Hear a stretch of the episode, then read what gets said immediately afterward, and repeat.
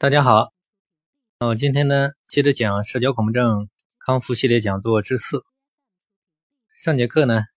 我们讲到这个社交恐怖症康复的一些方法，简单讲了一点，举了一个几十年社交恐怖症严重案例的康复治疗简单的一个过程。当然呢，社交恐怖症呢，因为这个讲座这种方式呢，它只能是讲一些共性的东西，真正的治疗。其实还是要一对一的，专业的老师有针对性的，就针对你本人的这种困惑和遇到的问题，给予有针对性的长期系统的化解，这样可能就是效果更好。我们这种讲座呢，只是公益性的讲座吧，不能作为专业的治疗来对等，所以只是供大家参考吧。真正的想彻底解决问题，我觉得还是要。最好还是要找一个专业的老师，就是一对一的，通过长期的互动，这样才比较正规。不要指望能听个录音就等同于正规的治疗，希望大家不要有这个误解。但是呢，我也希望我的这一些公益性的讲座呢，能够对大家有那么一点启发。上节课讲到呢，社交恐怖症康复跟悟性也有一定的关系。为什么这么说呢？因为呢。据我十余年来的一线大量的心理咨询、嗯治疗实践过程当中，我发觉呢，这个悟性确实有一定的关系。因为说到底了呢，社交恐怖症呢，他要根本领悟，他才能真正放下。如果一个人他领悟不到，老是极端追求，陷入一种认知误区，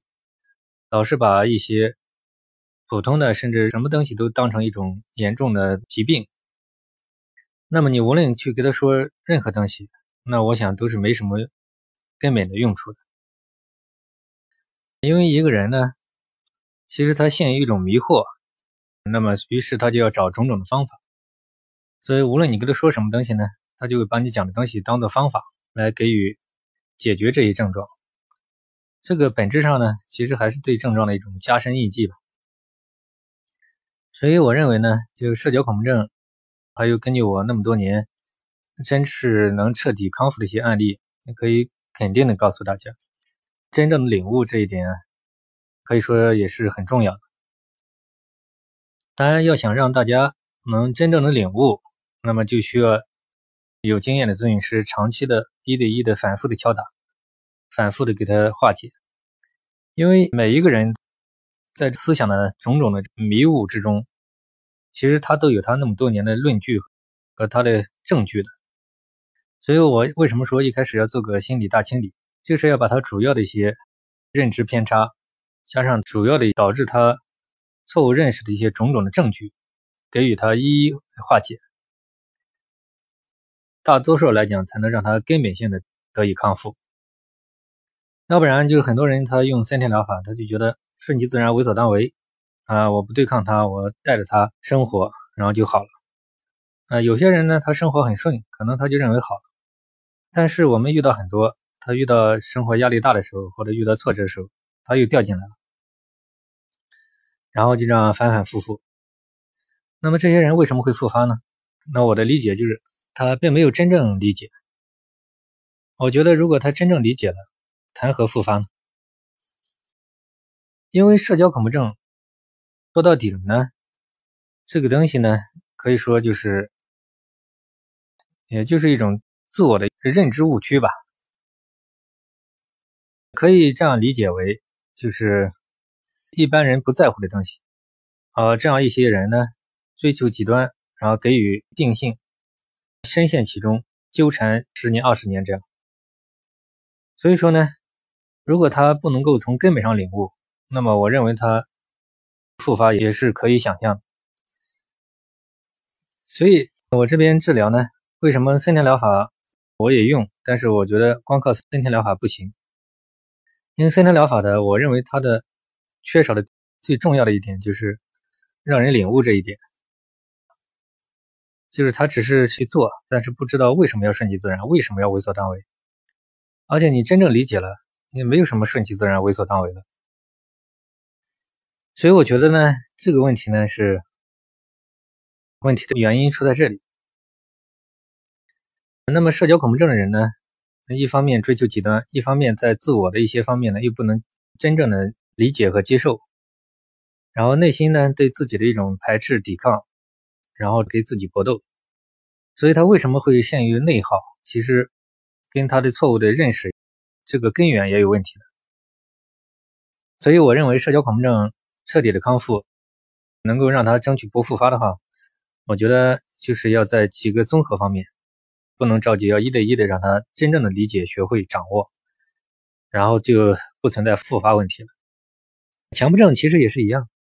抑郁症、焦虑症、疑病症，其实本质上我觉得都有共性的东西。这些毛病我在这么多年的治疗当中，已经在他们上反复验证，就是都需要这些综合的一对一的长期的这种通过电话、微信啊、手机啊这种。在他的日常生活当中反复的给他引导强化，才能给予彻底化解。因为很多人他领悟不到最根本的层次，普通人其实如果他陷入迷雾，也容易掉进来的。所以社交恐怖症说到底呢，其实是没什么的。其实本质上可以这样讲，客观上来讲，可以理解为就是没有这个问题，也可以这样说。但是呢。很多人呢，其实因为那么多年的这个错误的认识、自卑啊、对自我的攻击啊，导致了根深蒂固的认为自己出了大问题，这种深刻的认识。所以说这里面想给他化解，也需要一个过程。那么如果我们不从综合各种方法，一边生活一边化解，加上后期找到他适合他的人生的一方向，化解他生活当中的一些压力挫折。那么很多方面都可能阻碍他的康复。那么社交恐怖症也是一样，其实后期还牵扯到个人自我成长的问题，就是恢复自信、纠正对自我形象方面的极端要求。我觉得这些方面，我认为都需要一点时间，包括有一些对人对事对物的一些偏差，也需要不能着急，慢慢可以纠正。那么我的理解就是，从这些康复的案例身上来看，他这个康复呢，可以说就是对人生其他方方面面应该都有非常大的帮助。毫不夸张的讲，可以说也算是受益终生，因为他是在整个的康复过程当中，其实他修复了很多这种出偏的地方。现在呢，因为中国心理咨询可能包括国外的心理咨询，我们都有所了解。但我不太认同一种观点，比如像很多人，他们，嗯，老是痴迷于这种精神分析，要分析他童年的经历、原生家庭。我在我的大量的实践当中，我发觉呢，我觉得这个必要性也不是非常大，因为这个东西呢，抓住些主要的就可以了。如果过度的分析，反而容易陷入一种解决问题的一种偏差。严格意义上来讲，每一个人原生家庭都有问题，每个人成长的环境都会多多少少有些压抑，但是那已经过去了，所以说绝大部分人他不一定会得严重心理问题。我觉得这个问题呢，我的理解就是也不一定就需要给予深挖和解决。那么这个，那么就是社交恐怖症呢，其实我认为是会者不难，难者不会。如果抓住它主要的一些出偏的地方，有针对性的解决，在很多人身上发现可以得到真正彻底的康复，甚至于它不存在复发。所以我的理解就是，它的根本原因并不一定就是在于所谓的什么从小到大给他挖掘出他童年的创伤。我可以负责任讲，社交恐怖症很多方面跟这是两码事情，压根就是不是同一回事，所以说就没有必要张冠李戴。我认为呢，就是要抓住要点，还有现在有很多认知疗法，也有些就是割穴瘙痒。我感觉大量的认知要可以纠正。我的感觉就是他出了什么问题就纠正什么问题，没有必要什么认知都要给他大量的认知都要给予纠正。那么普通人，我的理解，普通人他没有社交恐怖症，很多认知方面他也有问题。但并不代表他就一定会得社交恐怖症，所以我认为这很多方面它也是两个概念。也没有必要就是混为一谈。行为主义疗法，我觉得像脱敏暴露疗法，我觉得是可以配合的。有一边正常的这种接触这种场合，一边不要逃避，然后教他一些方法，适应了就可以了。但有一种理论呢，就是带领他们大量的暴露、大量的脱敏。这个我以前集体治疗也尝试过，但是我个人的观点，我可以讲，这个东西呢，并不是社恐康复的要点。